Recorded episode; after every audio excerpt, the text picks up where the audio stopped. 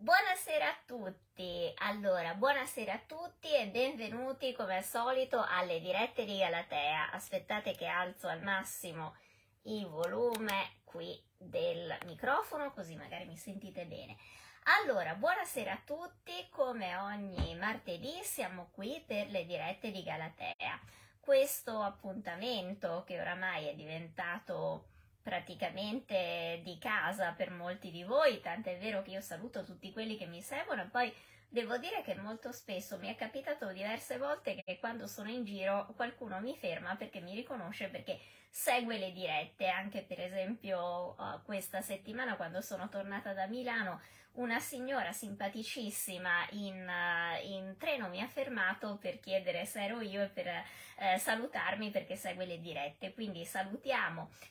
tutti quelli che si sono collegati, che sono diventati un po' il mio zoccolo duro di ascoltatori. E questa sera, come avete visto, abbiamo un argomento abbastanza succoso e anche forse leggermente polemico, nel senso che poi sotto i miei post, quando si appena accenna all'argomento del femminismo, i commenti si infervorano. Quindi vediamo se anche questa sera succede che poi il dibattito si infervora, speriamo senza trascendere, perché ogni tanto qualcuno nei commenti mi tocca bacchettarlo perché effettivamente esagerano un pochino. Allora, questa sera, come abbiamo visto, il tema della serata sarà il femminismo nell'antichità. È un tema interessante, soprattutto in un periodo come questo, in cui il dibattito sulle donne che chiedono più libertà, giustamente, in tutto il mondo. Pensiamo alle donne dell'Iran che in questo momento stanno combattendo e stanno anche rischiando molto, e ovviamente tutta la solidarietà, per quanto sia veramente piccolissima, non è che abbia una grande potere, ma insomma siamo vicine a queste nostre sorelle che stanno combattendo contro un regime decisamente oppressivo e che vieta loro di fare anche le cose più banali, o le donne dell'Afghanistan che purtroppo appunto ne hanno viste tante e ne hanno viste decisamente troppe e meriterebbero di poter avere un minimo della libertà che invece noi abbiamo comunque in Occidente. Ma anche in Occidente è un periodo di furiose polemiche, perché è vero che è stato fatto molto cammino sul terreno dell'uguaglianza, ma è anche vero che soprattutto noi donne ci accorgiamo giorno dopo giorno di quanto ancora manchi, perché l'uguaglianza certo è riconosciuta a livello legislativo e anche spesso a livello pratico, ma poi abbiamo degli incredibili problemi nella vita quotidiana di tutti i giorni, che sono appunto quelle del blocco che le donne hanno molto spesso, il cosiddetto soffitto di cristallo nel mondo del lavoro, la disparità di stipendi, l'incapacità spesso anche di riconoscere quello che è il valore femminile, perché per alcuni, se sei una donna, per quanto tu sia qualificata, sei sempre messa in dubbio, non sei mai abbastanza, mentre, diciamo così, l'uomo è autorevole di default, la donna sembra sempre che debba essere trattata spesso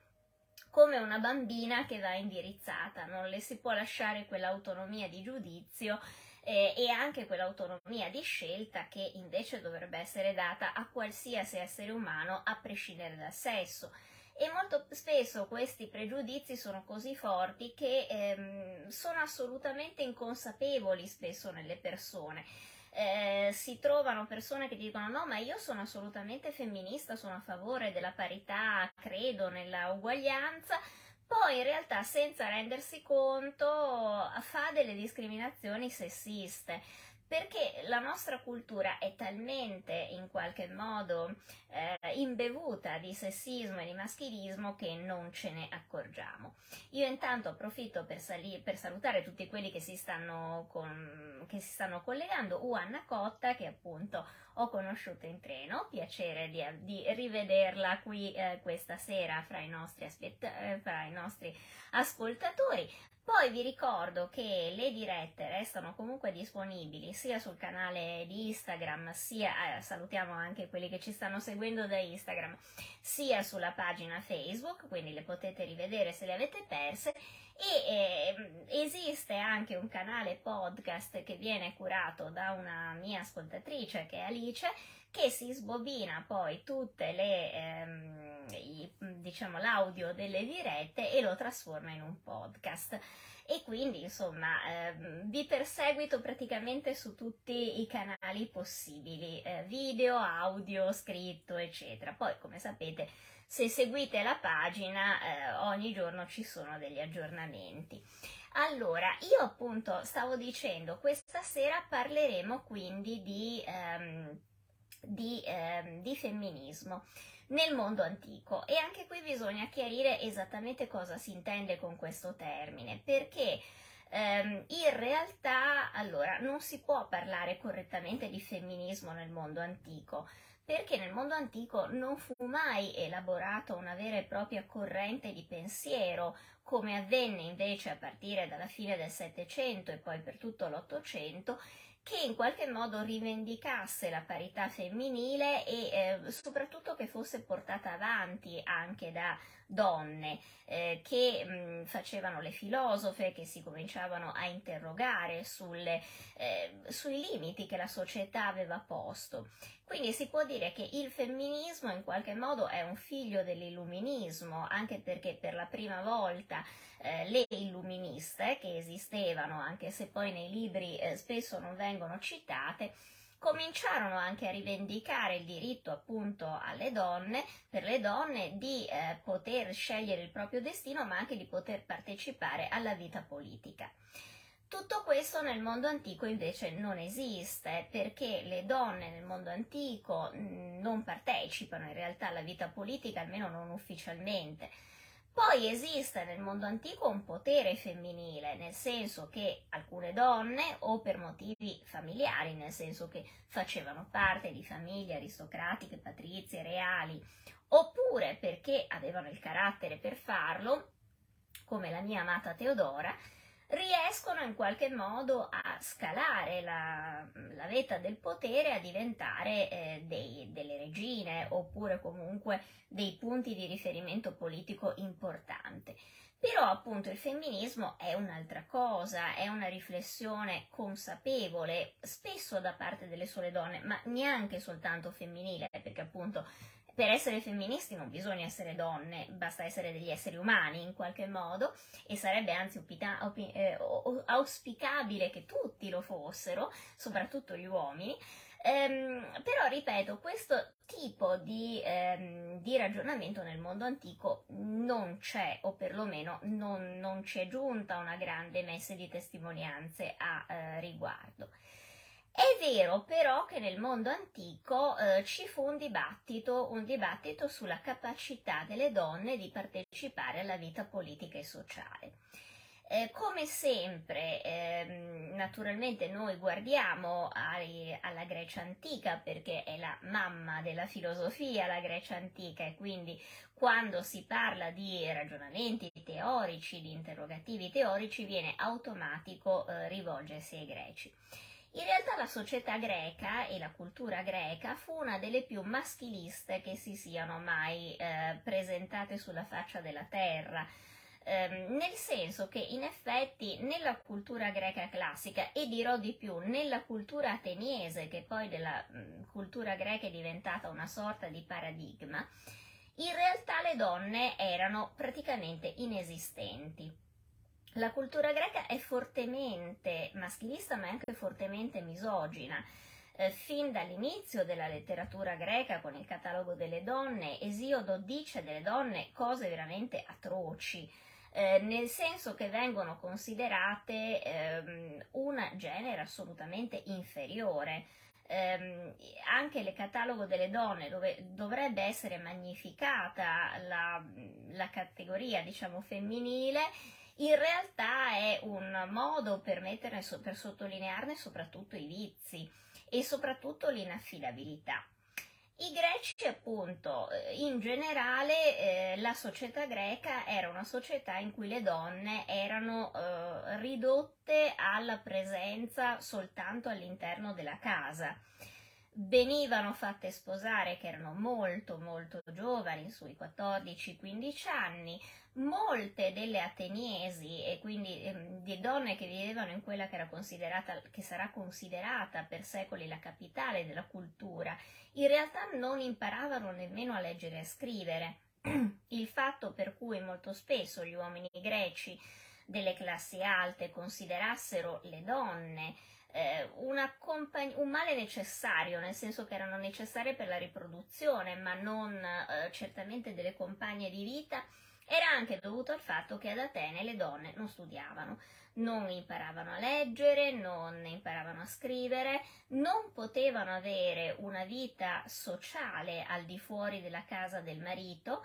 e se non quei rari casi in cui uscivano per le feste pubbliche, ma anche lì erano proprio limitate soltanto alle feste religiose, perché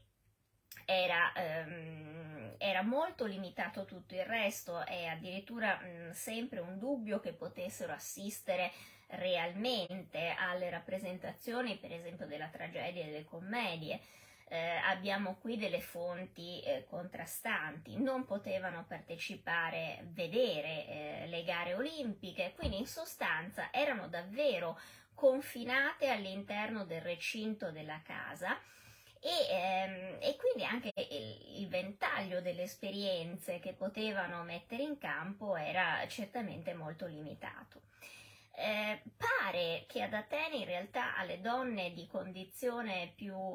povera andasse leggermente meglio, nel senso che le aristocratiche erano confinate in case abbastanza ignoranti, mentre le donne del popolo, anche per un motivo pratico, cioè il fatto che dovevano per forza guadagnarsi da vivere, potevano spesso uscire e anche gestire, a quanto capiamo, dei piccoli commerci, come tenere delle piccole botteghette di verdura, di frutta. Però queste donne non erano certamente stimate e considerate granché. Ci sono delle feroci battute che circolavano, per esempio, sul tragediografo Euripide, che veniva preso in giro perché si diceva che la madre aveva un banchetto di verdure. Quindi diciamo così che le donne che per motivi anche economici lavoravano fuori casa probabilmente avevano maggiore possibilità di avere delle interazioni sociali, ma in realtà erano comunque considerate l'ultimo vero e proprio gradino della cittadinanza, anzi erano considerate al di fuori della cittadinanza. Le donne passavano la cittadinanza ai figli, rendendoli ateniesi, perché loro stesse erano ateniesi, ma in realtà non avevano alcun diritto di poter esprimere nessuna volontà anche politica. Allora, è da notare come una cosa che accomuna però la riflessione femminista, se così la vogliamo chiamare, antica, e la riflessione il femminismo moderno, è l'accento che mette sulla necessità per le donne di studiare. Come abbiamo visto, ad Atene le donne non studiavano, non imparavano molto spesso nemmeno a leggere e a scrivere, e quindi era impossibile che potessero poi partecipare o dare una propria fondata opinione anche sulle scelte politiche, perché erano molto limitate, ma erano anche molto ignoranti. In realtà, quando noi parliamo, per esempio, proprio degli inizi del femminismo in Europa, appunto tra la fine del Settecento e l'inizio dell'Ottocento, il tema dell'educazione delle donne è stato fondamentale. Cioè ci si è resi conto che in pratica le donne erano veramente molto spesso incapaci di intervenire nelle scelte pubbliche, ma non perché fossero negate per la loro natura, ma semplicemente perché non avevano gli strumenti per farlo. cioè non avevano la possibilità di farsi nemmeno un'opinione loro, perché appunto non avevano accesso alla cultura, spesso nemmeno a quella di base, cioè appunto alla lettura e alla scrittura, oppure anche quando avevano accesso a questa cultura di base, quindi magari imparavano a leggere e a scrivere, non avevano accesso ai gradi superiori di istruzione e di conseguenza poi andare a dibattere senza questioni importanti, senza avere nessuna formazione, era praticamente impossibile. Quindi l'educazione delle donne è sempre stato un tema forte, anche perché è sempre quello che si è sempre cercato di limitare da parte invece del potere patriarcale. Questa idea che l'istruzione rende liberi non è un caso se poi le prime a cui veniva negata erano proprio le donne. In antico in realtà c'era proprio questa idea che in qualche modo la cultura era uno primo step necessario per ottenere la libertà, e non a caso uno dei pensatori che più ha parlato di presenza femminile, anche se può sembrare molto strano, è proprio Platone. Platone in realtà, da questo punto di vista, dal punto di vista diciamo così femminista, era molto avanti per la sua epoca e qualche volta anche per la nostra quando lo si legge, perché quando immagina la sua città ideale, cioè la sua repubblica appunto ideale, in realtà dice che donne e uomini devono partecipare alla vita pubblica in egual maniera e proprio per questo le donne devono essere istruite esattamente come sono istruiti gli uomini. Quindi devono poter accedere alla cultura, imparare a leggere, imparare a scrivere, imparare a discettare di filosofia, perché secondo quanto Platone dice, proprio quasi dice chiaramente, in realtà le donne sono perfettamente in grado di capire queste cose. Forse anche la struttura della Repubblica platonica in qualche modo è un po' più femminista che non la realtà, che non appunto la realtà contemporanea di Platone, perché lui si rende conto, ha un'intuizione geniale, per quanto possa sembrare molto crudele sotto certi punti di vista, cioè lui propone questa sua Repubblica ideale in cui i bambini innanzitutto vengono tolti alle famiglie appena nati, anzi in realtà loro non sanno neanche chi sono i loro genitori, perché vengono educati dallo Stato e non conoscono il loro padre e la loro madre, ma i bambini e le bambine vengono educati quindi tutti assieme come figli dello Stato e questo trancia innanzitutto quei legami con la famiglia che spesso, soprattutto in Italia, si trasformano in quello che è il familismo amorale, cioè nel fatto che i genitori aiutino la carriera dei figli senza spesso valutarne assolutamente i limiti anche oggettivi, e quindi portino avanti i parenti, i figli, i nipoti, i figli dei fratelli, eccetera, solo perché sono sangue del proprio sangue, ma senza valutare che magari non hanno nessuna reale predisposizione per quello che invece vogliono fargli fare, ecco. E nell'altro caso appunto, ma soprattutto anche Platone capisce che una volta liberate dall'incombenza di doversi occupare della famiglia e dei figli, le donne in qualche modo possono diventare dei cittadini a pieno titolo.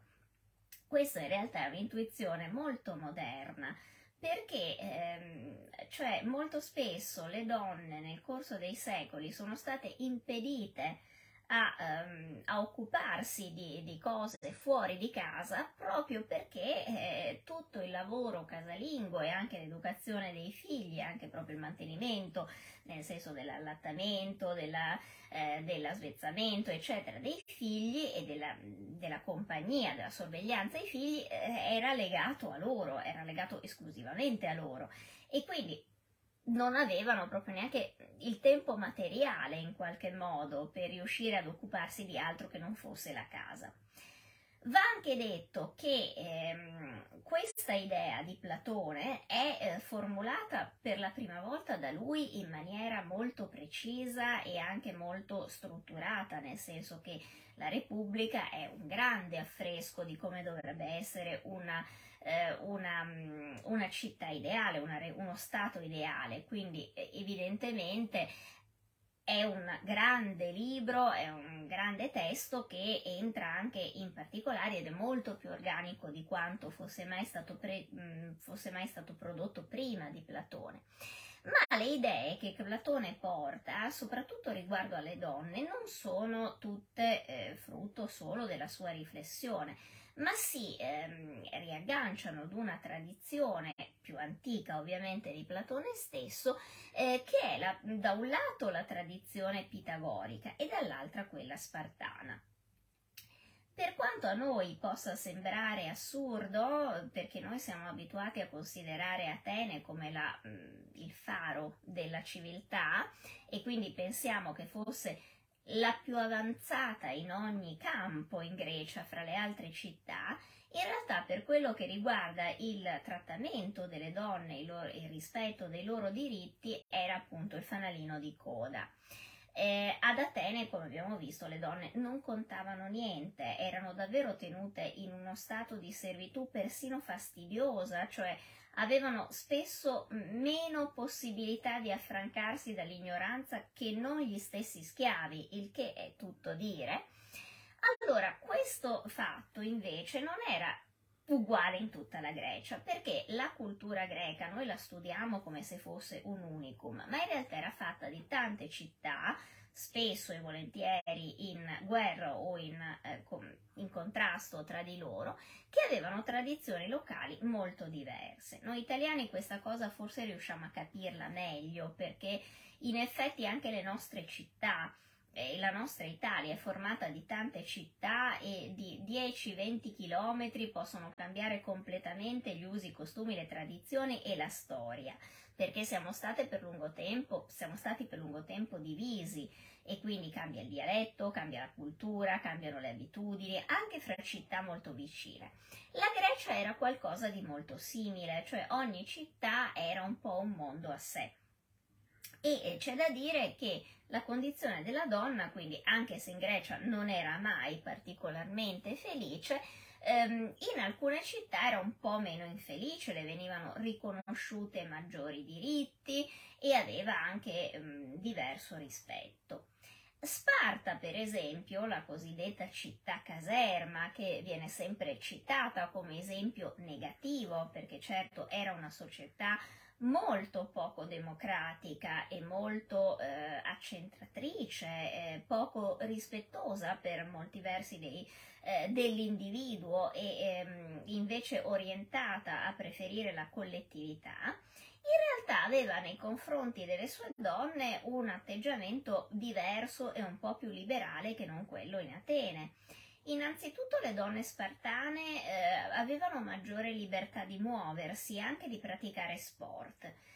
Certo, non è che fosse un paradiso Sparta, anzi, erano ovviamente delle donne che avevano dei forti limiti, anche, ma quelli ce li avevano anche gli uomini spartani, cioè erano donne e uomini che venivano cresciute soltanto in vista della collettività. Però c'è da dire che per esempio le donne spartane potevano appunto partecipare ai giochi, partecipare a delle attività fisiche in pubblico, avevano peraltro anche un minimo diritto di più di poter gestire da sole il proprio denaro. Va detto che a Sparta il denaro era poco, perché insomma non c'erano grandi patrimoni, perché appunto non avevamo a che fare con una grande città mercantile come era Atene. Però certo, mentre le ateniesi formalmente, anche per legge, non diventavano mai maggiorenni, quindi non potevano mai prendere in sostanza nessuna decisione che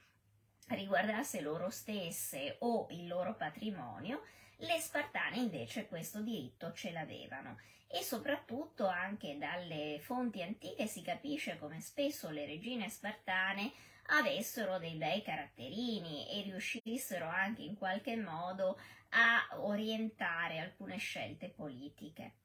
Ad Atene questo fatto è molto molto più limitato. Certo, non vuol dire che tutte le donne fossero solo chiuse all'interno della loro casa. C'erano indubbiamente delle donne, anche magari per differenza di abitudini all'interno delle famiglie, che avevano un po' più di libertà. Si parla per esempio delle figlie di Aristide, a cui il padre consentì di scegliersi i mariti. Si parla per esempio delle figlie di Temistocle, che a quanto sappiamo il padre adorava e le aveva anche battezzate in qualche modo, le aveva chiamate in qualche modo conseguentemente alla loro politica, perché le aveva chiamate Asia ed Europa. Però insomma, le figure femminili certo sono molto molto più sbiadite. Abbiamo la sorella di Cimone che in qualche modo sappiamo che ebbe un ruolo politico sia a fianco del fratello sia come mediatrice anche all'interno con Pericle, quindi indubbiamente c'erano delle donne dell'Atene democratica che contavano qualcosa. Però le spartane contavano, avevano perlomeno sulla carta maggiore libertà di movimento. Questa cosa che Platone poi, questa idea quindi che le donne possano essere educate come gli uomini e possano alla fine in qualche modo dare poi degli ottimi risultati se vengono allevate bene, Platone probabilmente la prende proprio dalla tradizione spartana, a cui Platone era devotissimo, nel senso che nella cerchia della sua famiglia, non dimentichiamo che Platone veniva da una famiglia ricchissima e che era fortemente interessata alla politica e che era in qualche modo anche cugino di quel Crizia che poi sarà il capo dei 30 tiranni imposti da Sparta ad Atene, quindi insomma un certo filoraconismo, cioè si chiama così la tendenza di alcuni strati, soprattutto dell'aristocrazia ateniese, di considerare Sparta un punto di riferimento, c'era all'interno della famiglia di Platone e probabilmente anche in Platone stesso. Quindi il fatto che lui prenda da Sparta l'idea che le donne possono essere pari agli uomini se vengono allevati bene, sicuramente era legato a questo fatto, a questa condizione, diciamo, e questa frequentazione anche spartana, che era facile nella famiglia di Platone perché c'erano dei legami anche di ospitalità con i re di Sparta. Quindi insomma, come vediamo, Sparta è una delle fonti di ispirazione per Platone stesso, ma come abbiamo visto c'erano altri punti della Grecia in cui le donne godevano di una maggiore libertà che non ad Atene. Uno degli altri grandi punti della Grecia, dove sicuramente si ebbe una presenza femminile anche nella cultura e anche probabilmente nella politica, era sicuramente l'Asia ionica. Scusate, bevo perché come al solito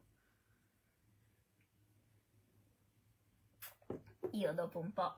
ho bisogno di bere un pochino, se no mi si incarta la lingua. Allora, come vi dicevo, nell'Asia Ionica le donne avevano sicuramente un'altra considerazione e anche un altro status rispetto ad Atene.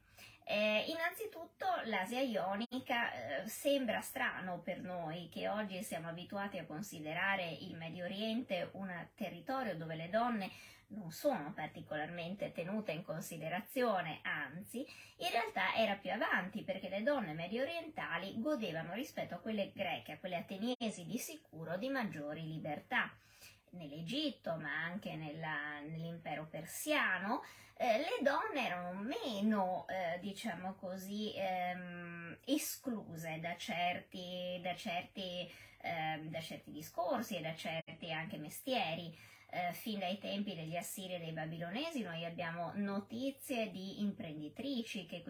gestivano le loro aziende. Nell'Egitto antico questo era abbastanza normale, le donne quindi partecipavano alla vita economica e avendo soldi poi prendevano anche delle decisioni. Quindi all'interno dell'Asia Ionica, che è questo strano mondo, perché sono città che i greci hanno fondato nella costa della Ionia, però erano città ibride, nel senso che non solo una parte della popolazione era comunque locale e quindi non di origine greca, ma anche, diciamo così, i greci molto spesso erano greci perché i padri, gli antenati maschili erano greci, ma poi sposavano delle donne del luogo, e quindi anche gli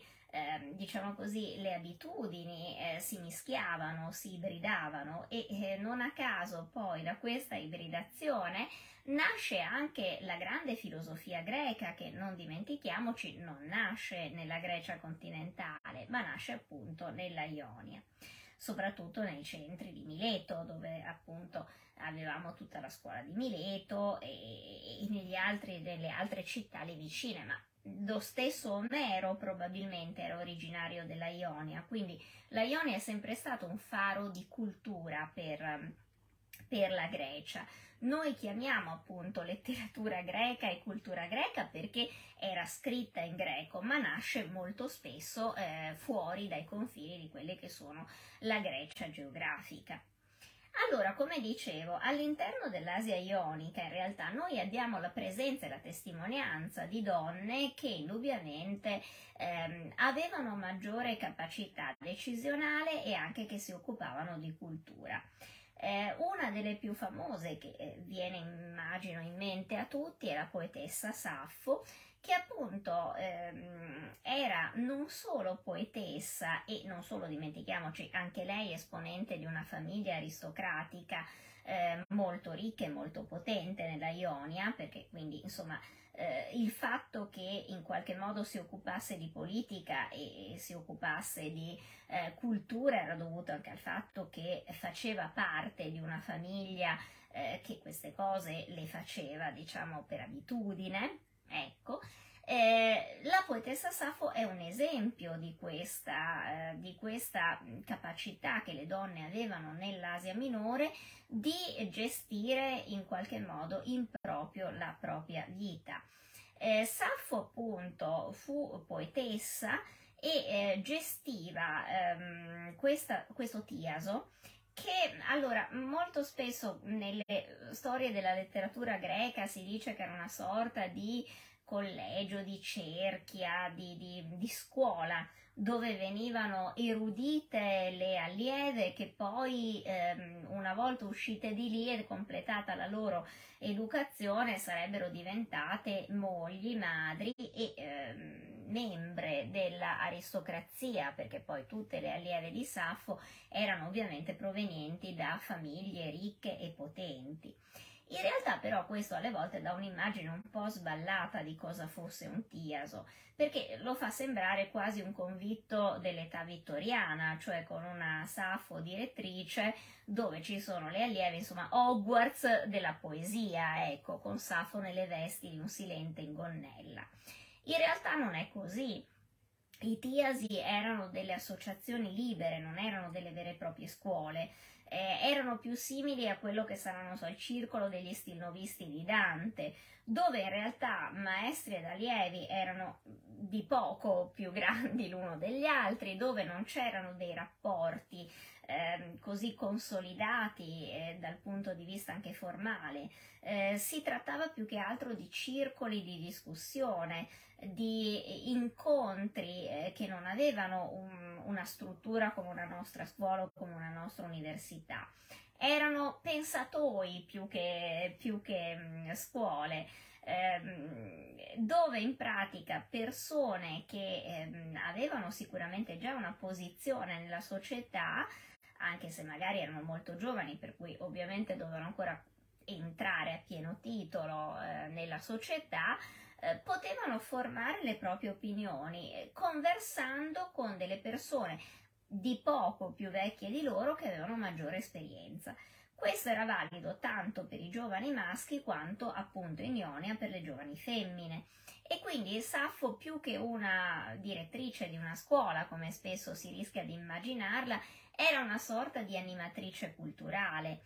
All'interno appunto di questa cerchia, che appunto noi dobbiamo immaginare come qualcosa di molto fluido, c'erano poi queste ragazze, per alcune delle quali noi sappiamo che poi lei ebbe dei forti innamoramenti, ma questo era abbastanza comune in Grecia, perché il fulcro dell'educazione greca prevedeva che ci fosse un rapporto d'amore, di affetto, ma spesso anche proprio di amore sessuale, tra il maestro più anziano e il discepolo. Quindi il fatto che Saffo dedichi poi spesso delle appassionatissime poesie alle proprie allieve non era poi così distante da quello che facevano gli altri poeti greci a lei contemporanei, come un Teocride, come un Alcmene, come tutti, cioè era una abitudine, diciamo così, assolutamente considerata lecita per la morale del tempo. Lo stesso Socrate, in fondo, ebbe relazioni con parecchi dei suoi allievi e lo stesso Alcibiade era considerato, appunto, che era stato il suo amante storico, era appunto stato un suo allievo.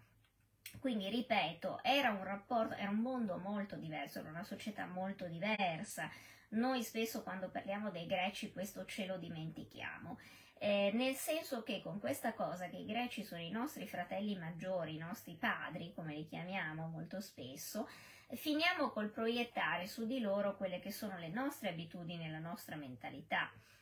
I greci erano altro, avevano altri parametri morali, avevano altre abitudini, per cui in realtà è anche difficile qualche volta comprendere la loro mentalità, perché c'è un po' questo inghippo con la cultura greca, che siccome è stata un po' la culla della nostra civiltà, diamo quasi per scontato che i greci ragionassero come noi, provassero le stesse cose, avessero gli stessi anche binari morali da seguire, ma questo non è assolutamente vero. Ci troviamo di fronte ad una cultura profondamente diversa, che ha influenzato profondamente la nostra, ma che rimane comunque altro. E quindi quando noi parliamo dei greci, soprattutto dei greci, perché poi per i romani è un po' diverso, dobbiamo tener conto che erano comunque qualcosa di differente, e pertanto è così difficile anche dare spesso delle valutazioni oggettive sulla cultura greca, perché mentre quando per esempio noi affrontiamo la cultura babilonese, la cultura dell'antico Egitto, eccetera, noi ci rendiamo perfettamente conto che sono altro rispetto alla nostra cultura attuale o alla nostra cultura occidentale in generale. Quando invece ci troviamo a fare questo con i greci, purtroppo i paletti saltano, perché c'è stato così inculcato che i greci sono appunto una sorta di nostri padri fondatori, che non riusciamo a tenere nei loro confronti questo giusto distacco e capire anche che erano profondamente diversi da noi. Quindi teniamo conto anche di questo. Come dicevo, però, il Tiaso di Saffo era un pensatoio, era un punto, un posto, diciamo così, fisico ma anche mentale,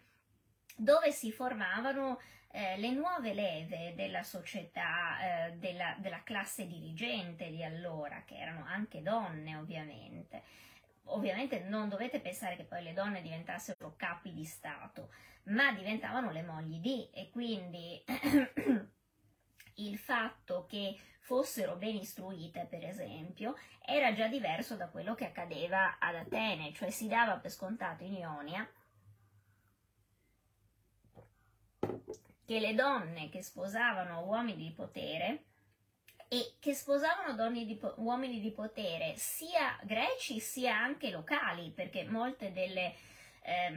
allieve di Saffo poi andarono spose a satrapi persiani o comunque a personaggi lidi, persiani, eccetera. Quindi non era soltanto limitata all'aristocrazia greca, ma si dava per scontato in Ionia che le donne dovessero essere studiate, come diremmo oggi, nel senso che si pretendeva che una donna che veniva data in moglie ad un alto funzionario del regno di Lidia, oppure comunque a qualcuno che aveva a che fare con i persiani, ad un tiranno di una città locale, non potesse essere ignorante. Quindi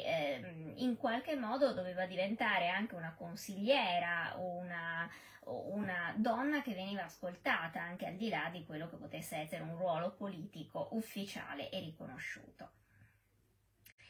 All'interno appunto di una società come quella milesia, soprattutto come quella della Ionia, e adesso ci spostiamo più verso Mileto, le donne quindi normalmente studiavano, erano più libere che ad Atene perché erano abituate a muoversi liberamente, o abbastanza liberamente ovviamente nei parametri dell'epoca, e infatti non a caso una delle donne più interessanti dell'Atene del V secolo in realtà sarà Aspasia, una donna che, arrivata ad Atene probabilmente come profuga, riuscì alla fine a diventare addirittura la moglie di Pericle, anzi riuscì a convincere Pericle a divorziare dalla moglie ateniese per sposare lei, e che divenne una sorta di imperatrice culturale dell'Atene dell'epoca. Quando noi parliamo dell'Atene del V secolo noi immaginiamo una città piena di intellettuali, di gente che pensa cose che non sono mai state pensate prima, ma anche che sperimenta cose che non sono mai state sperimentate prima. È la città di Ippocrate, è la città di Tucidide, è la città di Ippodamo di Mileto, è la città di Anassagora. Ecco, molti di costoro però erano appunto degli esuli, erano dei profughi che venivano appunto dall'Asia, molti appunto dalla stessa Mileto, e quando si parla della grande fioritura dell'età d'oro di Atene, dell'Atene periclea, ci si dimentica che sì, l'Atene forse era governata da Pericle, ma in realtà la grande maîtresse culturale di quell'epoca era appunto Aspasia, che all'interno della sua casa ogni sera teneva salotto e invitava appunto tutti questi personaggi, molti dei quali supponiamo che sia stata lei a farli conoscere a Pericle stesso. Prima di quest'epoca Atene era una città, per carità, ricca, che aveva avuto molto, ma dal punto di vista culturale non così effervescente. Quindi insomma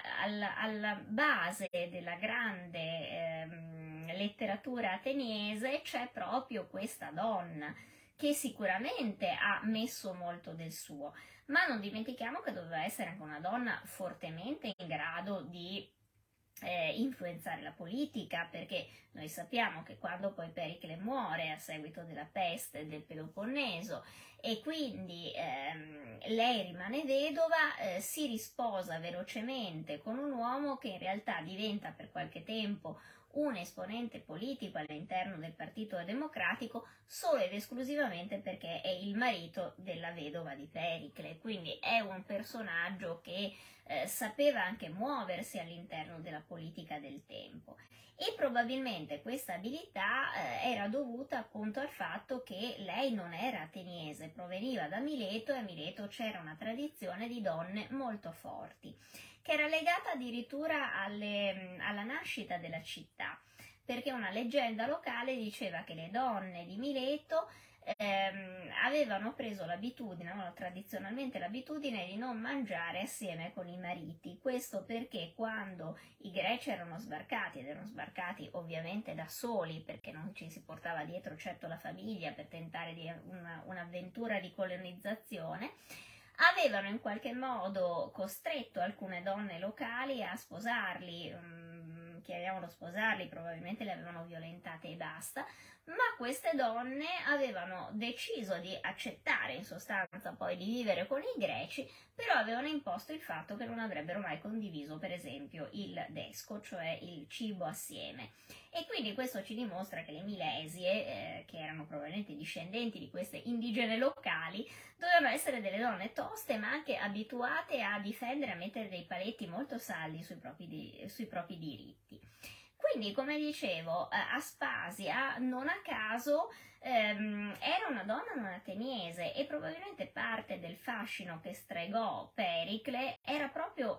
dovuto al fatto che era molto differente dalle donne ateniesi che lui aveva conosciuto fino a quel momento. Era più decisa, era più libera, era più intelligente, era più colta, e appunto probabilmente diede anche un grosso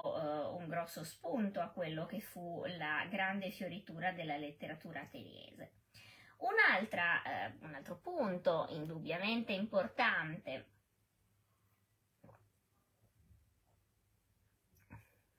Un'altra influenza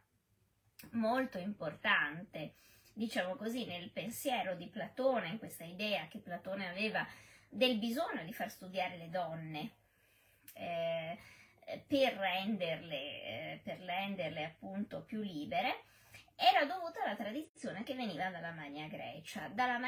e più in particolare dalle scuole pitagoriche. Noi abbiamo parlato di Pitagora in una delle passate dirette, ma diciamo così, una delle caratteristiche della scuola pitagorica che la faceva anche notare rispetto a tutte le altre scuole filosofiche era proprio il fatto che le donne avevano la libertà di studiare assieme ai maschi,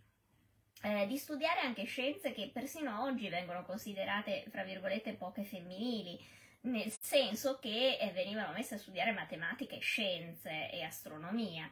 Difatti, una delle donne più importanti della setta pitagorica fu Teano, che era appunto la moglie, o secondo alcune altre interpretazioni la figlia di Pitagora. La cosa più probabile è che fossero entrambe, che sia la figlia sia la moglie si chiamassero Teano, cosa che non è improbabile in Grecia perché si tendeva a dare ai figli lo stesso nome del padre. Comunque questa figlia, Teano, prendiamola per figlia di Pitagora, pare che quando poi il padre scomparve rimase un punto saldo all'interno della cerchia pitagorica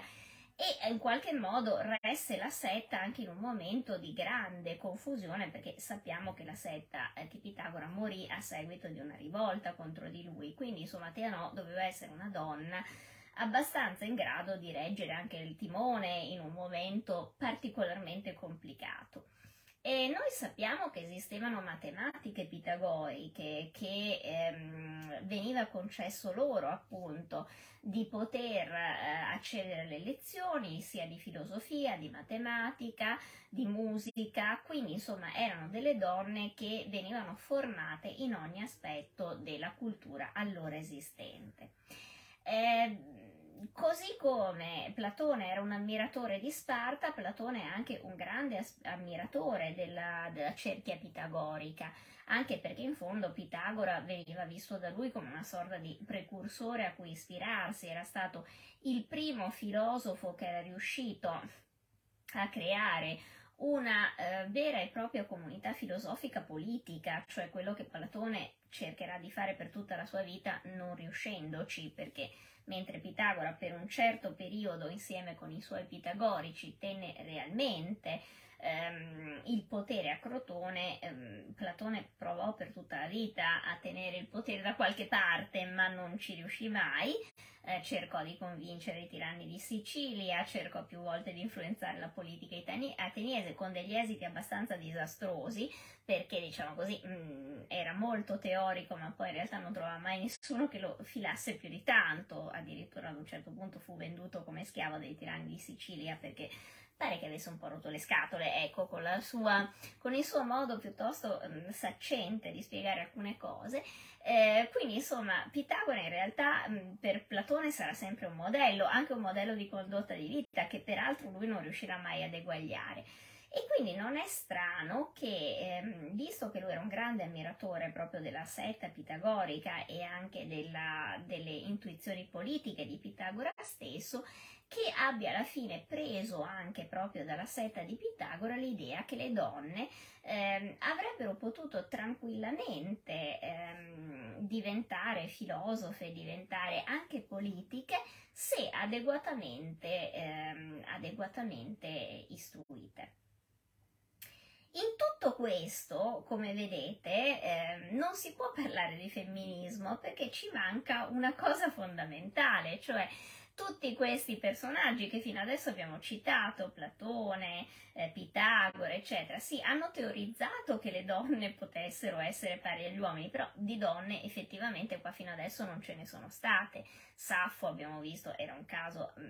limitato perché poi non prese mai il potere politico. Aspasia lo gestì sempre da dietro, come sempre si diceva una volta, dietro un grande uomo c'è una grande donna, ma non si capisce perché si deve stare dietro, se in fondo si ha l'impressione molto spesso che le teste pensanti migliori siano quelle femminili, di alcuni politici certamente, un po' la sindrome di Michelle Obama, insomma, che non si o di Hillary Clinton, che non si capisce perché non sono diventate loro presidente degli Stati Uniti al posto dei mariti.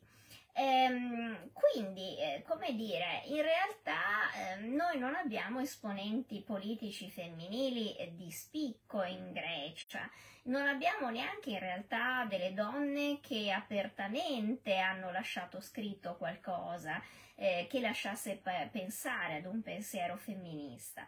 Abbiamo notizie di una filosofa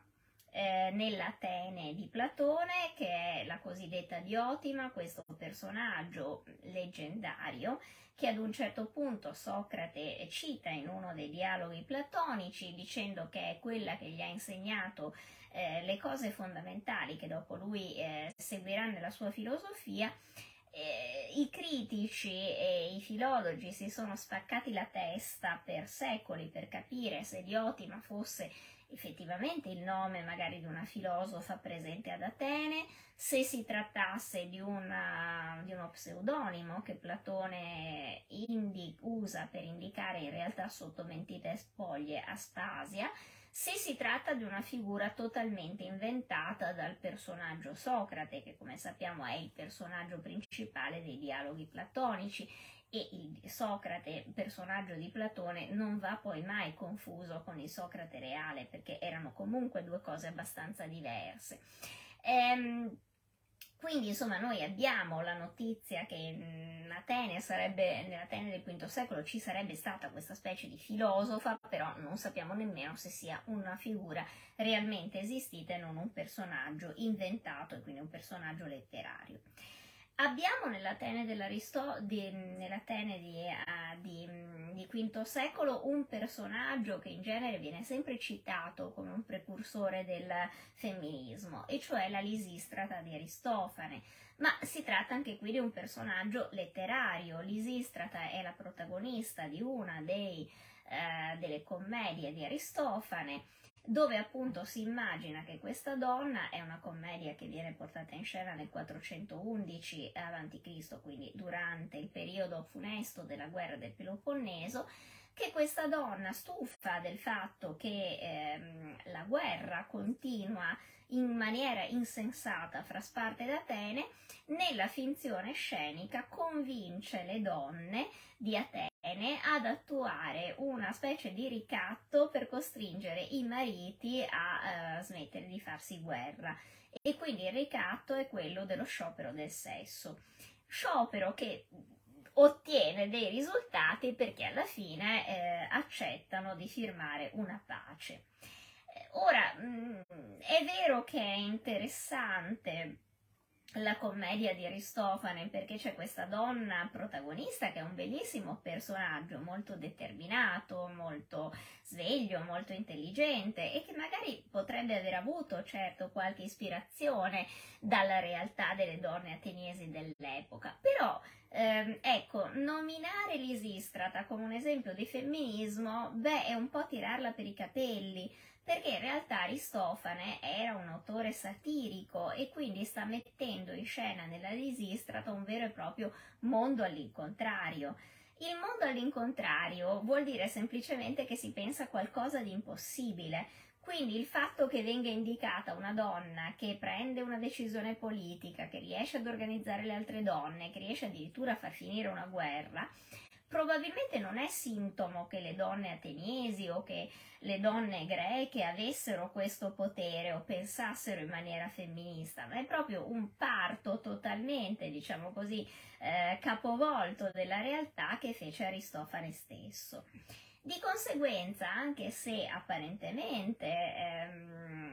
la Lisistrata ha molte delle caratteristiche che poi diventeranno un po' la vulgata femminista, le donne contro la guerra, le donne che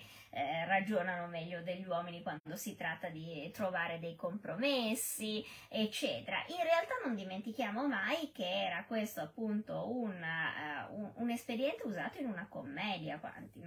con pesanti, peraltro, connotazioni farsesche come tutte quelle di Aristofane. Quindi insomma prenderla come un esempio di come le donne greche fossero femministe, o leggerla per dire che c'era una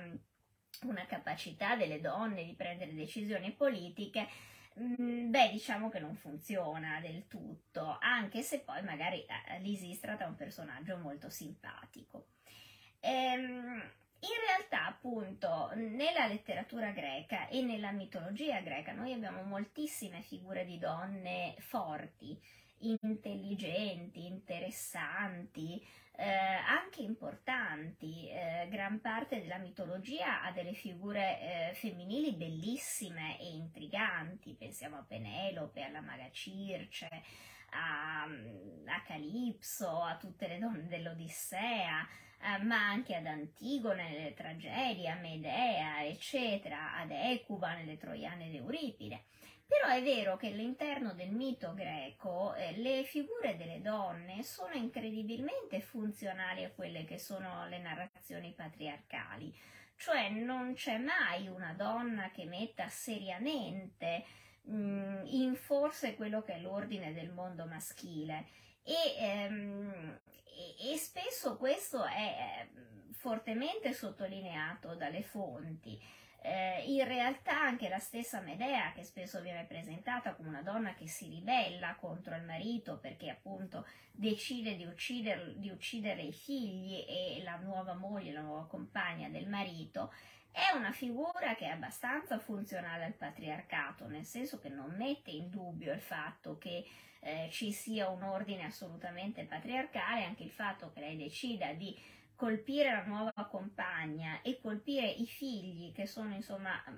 del padre, considerati insomma quale un bene unico del padre, per colpire il marito uccide i figli. In fondo questo è un ragionamento completamente patriarcale. Quindi in realtà nella mitologia greca noi abbiamo tantissime figure bellissime, molto forti, però non c'è mai una donna che si comporti in maniera femminista, che metta in discussione l'ordine del mondo così come è pensato dai maschi. Da questo punto di vista potremmo dire che la cultura greca è veramente molto, molto intrinsecamente maschilista. E forse anche uno dei problemi dell'Occidente è questo, cioè che venendo fuori da una cultura come quella greca che è tanto maschilista, alcune cose sono talmente introiettate, fanno quasi parte del nostro DNA, che noi fatichiamo effettivamente a renderci conto che sono maschiliste. E lo dico io che sono una fan assoluta della cultura greca, perché è la mia formazione, quindi non sto sputando nel piatto dove mangio in qualche modo, ma riconosco anche i limiti di quelle che sono le culture greche, perché come ho detto prima va sempre riconosciuto che si tratta di una cultura altra rispetto a noi, e soprattutto che è una cultura da cui oramai ci separano millenni, quindi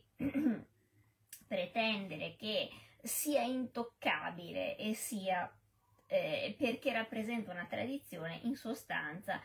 è una solenne stupidaggine, cioè in realtà è una cultura antica, va studiata come tale e ne vanno anche compresi i limiti e anche sottolineati qualche volta i limiti e le cose che oggi non sono più accettabili. Come dicevo, invece una grande figura di donna che veramente va contro molti degli stereotipi ancora oggi in vigore per le donne, è anche una delle figure che chiude in qualche modo l'antichità, cioè quella di Ipazia di Alessandria.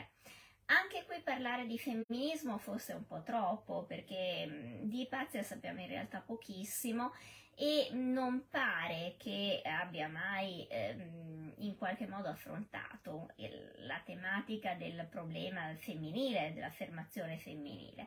Certo fu un personaggio molto particolare e molto avanti, molto fuori dagli schemi. Era una matematica, tanto per cominciare, e filosofa, figlia di una stirpe di matematici, suo padre era comunque un matematico molto stimato, ma a detta degli stessi antichi la figlia aveva superato il padre e peraltro mentre il padre era considerato soltanto un matematico, la figlia era considerata anche una filosofa, quindi era considerato per i greci un gradino superiore. Ipazia vive nella tarda antichità e vive ad Alessandria d'Egitto, città che era il centro in pratica della cultura del mondo antico grazie alla famosa biblioteca, di cui lei divenne bibliotecaria. Ora però chiariamo, quando io dico bibliotecaria di Alessandria non intendo quella che andava a rimettere a posto i volumi sulle scansie, perché quando si dice bibliotecaria chissà perché tutti pensano quello. No, bibliotecaria ad Alessandria voleva dire che era il bibliotecario capo, cioè il direttore, anzi la direttrice nel caso di Ipazia, della biblioteca. E la biblioteca di Alessandria non era soltanto un ripostiglio di volumi e di libri, era il principale centro di ricerca e di studio dell'intera antichità. Quindi è un po' come se Ipazia fosse stata, non so, il rettore di Harvard o il rettore della MIT di Boston. Ecco, siamo a quei livelli lì. Infatti Ipazia era soprattutto nota non solo per essere filosofa e matematica, e non dimentichiamo che da quanto riusciamo a capire da quel poco che è rimasto i suoi studi in matematica erano abbastanza avanzati, e, insomma erano molto tenuti in considerazione, ma soprattutto era anche un personaggio politico all'interno di Alessandria d'Egitto, perché il rettore, diciamo così, la direttrice della biblioteca di Alessandria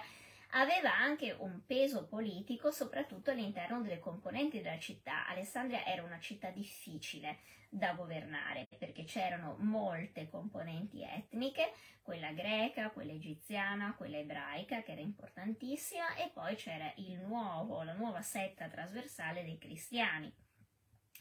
Ipazia fu famosa perché proprio per la sua abilità politica, perché in un momento in cui ovviamente ci troviamo già sotto l'impero romano d'Oriente e era sul trono in quegli anni un'altra donna molto importante, l'imperatrice Pulcheria, l'augusta Pulcheria, che però era fondamentalmente una cattolica bigotta e quindi, diciamo così, favoriva spietatamente anche all'interno d'Alessandria i movimenti ovviamente cristiani.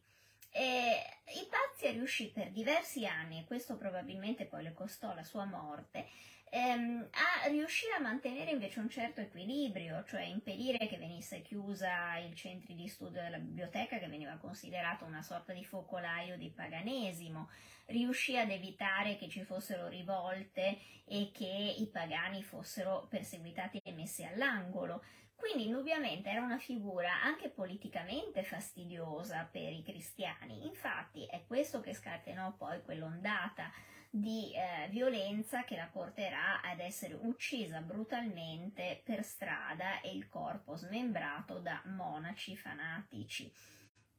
Quindi ripeto, anche qui Ipazia certo non abbiamo nessuna prova che fosse una antesignana del femminismo,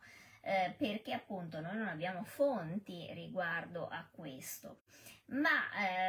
fu sicuramente una donna che ancora oggi combatte contro molti degli stereotipi, cioè era una matematica, quindi smentendo il fatto che le donne non siano portate per le materie scientifiche, era la direttrice della più importante biblioteca dell'antichità, quindi insomma era sicuramente una donna che aveva sfondato il soffitto di cristallo, anche se devo dire che molto spesso anche il fatto che venga solo ricordata per il suo martirio, per la sua uccisione brutale, qualche volta le fa un cattivo servizio, perché è stata come mummificata in questa idea che è stata uccisa dai cristiani, ma proprio per questo viene raccontato quasi solo questo di lei, cioè ci si dimentica che invece per anni è stata una politica di primo livello, che è stata un personaggio di potere, quindi non era soltanto una donna studiosa martirizzata da dei fanatici, da dei monaci fanatici, ma era stato un personaggio importante e che aveva esercitato un notevole potere sia dal punto di vista politico sia da quello di punto di vista culturale. Questo ce lo dovremmo sempre ricordare, perché altrimenti la sua figura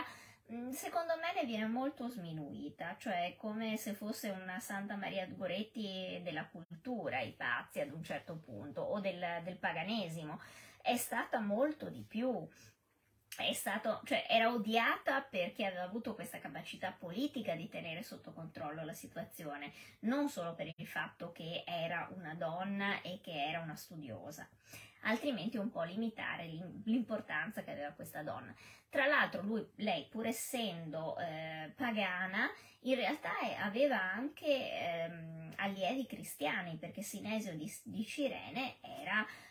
un cristiano che peraltro per tutta la vita cercò di battersi perché gli assassini o i mandanti dell'assassinio della sua maestra, nonostante sapesse benissimo che erano della sua stessa fede cristiana, fossero puniti, perché lo considerava comunque una cosa inaccettabile. Lui era rimasto fedelissimo alla memoria di Ipazia, l'aveva anche difesa da molte calunnie che erano state messe in giro sulla sua vita, e quindi insomma dimostra come tra l'altro fosse una donna anche capace di superare gli steccati di quelle che erano le credenze, diciamo, religiose dei propri allievi. In realtà era più che altro interessata a mantenere l'equilibrio, a mantenere l'armonia. In questo sicuramente era un esempio di quello che è al meglio il pensiero greco, ancorché la Grecia era una cultura molto maschilista. Allora, io spero che questa digressione sul femminismo antico, che poi insomma abbiamo visto non era proprio un vero femminismo, però insomma era qualcosa in nuce che poi ha potuto ispirare il femminismo successivo, vi sia interessata. Adesso leggo velocemente, no, non leggo perché non ho preso gli occhiali, quindi non vedo un accidente, vediamo se riesco a leggere comunque anche senza occhiali, perché sono orba canoccia, come si dice in Veneto. Allora, su Instagram mi sembra di vedere che non ci siano delle domande specifiche, ma insomma spero di non averle perse, perché su Instagram io sono sempre un po' più imbranata, però saluto tutti quelli che ci hanno seguito, che sono stati parecchi anche lì. E dunque vedo un attimo, ovviamente saluto tutti quelli che mi hanno salutato. Dunque, Simone Giannoni: incredibilmente fu il direttorio, il comitato di salute pubblica durante il terrore a reprimere le aspettative di emancipazione delle donne francesi. In tal senso la monarchia dei Borboni fu più aperta alla cultura ed emancipazione delle donne. Nel senso che, i Borboni erano abbastanza chiusi su tutto, quindi è vero che negli anni precedenti alla Rivoluzione Francese c'erano state alcune aperture, per esempio all'Académie Française, alle pittrici. A Maria Antonietta aveva molto sponsorizzato alcuni esempi di figure femminili. C'erano state anche nel teatro l'arrivo di autrici, eccetera. È vero che la rivoluzione francese sostanzialmente era fatta da maschi che erano molto convinti di essere maschi, e quindi tendenzialmente non amavano l'idea che le donne rivendicassero dei diritti. In effetti ci volle ancora un bel po' di tempo perché riuscissero ad ottenerli. Quindi a dimostrazione che insomma non tutti i rivoluzionari, non tutte le rivoluzioni sono automaticamente favorevoli alle donne. Ecco, bisogna sempre stare attenti, perché poi, ripeto, la rivoluzione in sé può anche essere molto maschilista, quella francese lo fu sicuramente. Poi dunque è vero che ai giochi olimpici gli uomini entravano ad assistere a petto nudo in seguito all'episodio in cui si erano intrufolate delle donne travestite da uomini, per cui per scongiurare il ripetersi della cosa decisero che avrebbero assistito ai giochi a petto nudo. Allora, assistito ai giochi a petto nudo non mi risulta. In realtà gareggiavano nudi proprio per evitare che ci potessero essere delle delle donne che si travestivano da uomini, perché c'era stato appunto un caso di donna che aveva cercato di partecipare alle Olimpiadi fingendo di essere un uomo. C'era anche il caso di un'allenatrice donna che si era travestita da uomo appunto per poter continuare a fare l'allenatrice. Ci sono diverse storie di donne che comunque hanno tentato di vincere questo tabù, poi appunto non se ne fece nulla perché appunto ripeto, in Grecia la segregazione era piuttosto dura da questo punto di vista. Salve, buonasera a tutti, ma voi sentite? Oddio, spero che si sentisse perché non ho riscontrato problemi e spero di sì. Ecco, allora, esce un galasso, sì, ma purtroppo, ripeto, ogni tanto queste cose vanno finché vanno, perché anch'io ogni tanto mi accorgo che non funziona tutto, però ci metto tutta la buona volontà con i potenti mezzi che ho, cioè il mio iPad e il mio iPhone. Non era uno spot per la Apple. Cerco di fare le dirette con mezzi anche un po' di fortuna e la mia connessione da casa, quindi ogni tanto se qualcosa salta abbiate pazienza. Allora, grazie a tutti, mi state ringraziando, io vi ringrazio a questo punto di essere stati con me perché abbiamo superato l'ora e non vorrei appunto tenervi più di tanto perché anche sequestro di persona. Vi ringrazio per essere stati con me, vi ricordo che il video resta ovviamente disponibile sulla pagina, anzi voi condividetelo il più possibile così raggiungiamo degli altri spettatori, condividetelo con gli amici, con i parenti, con gli appassionati di storia antica. Poi se volete scrivere altre domande ovviamente nei commenti, io cerco poi di rispondervi in separata sede, o meglio dopo nei commenti quando li leggo con calma. E ovviamente vi ricordo che li trovate sempre sulla pagina perché vengono salvati tutti, se andate nella sezione video della pagina trovate tutte le precedenti dirette di Galatea e adesso li trovate anche su Instagram. Saluto tutti quelli che vi hanno seguito, ah sì, e poi li trovate anche su Spotify come podcast. Saluto quindi tutti quelli che mi hanno servito questa sera, grazie per essere stati con me e ci vediamo prestissimo. Bacioni, ciao!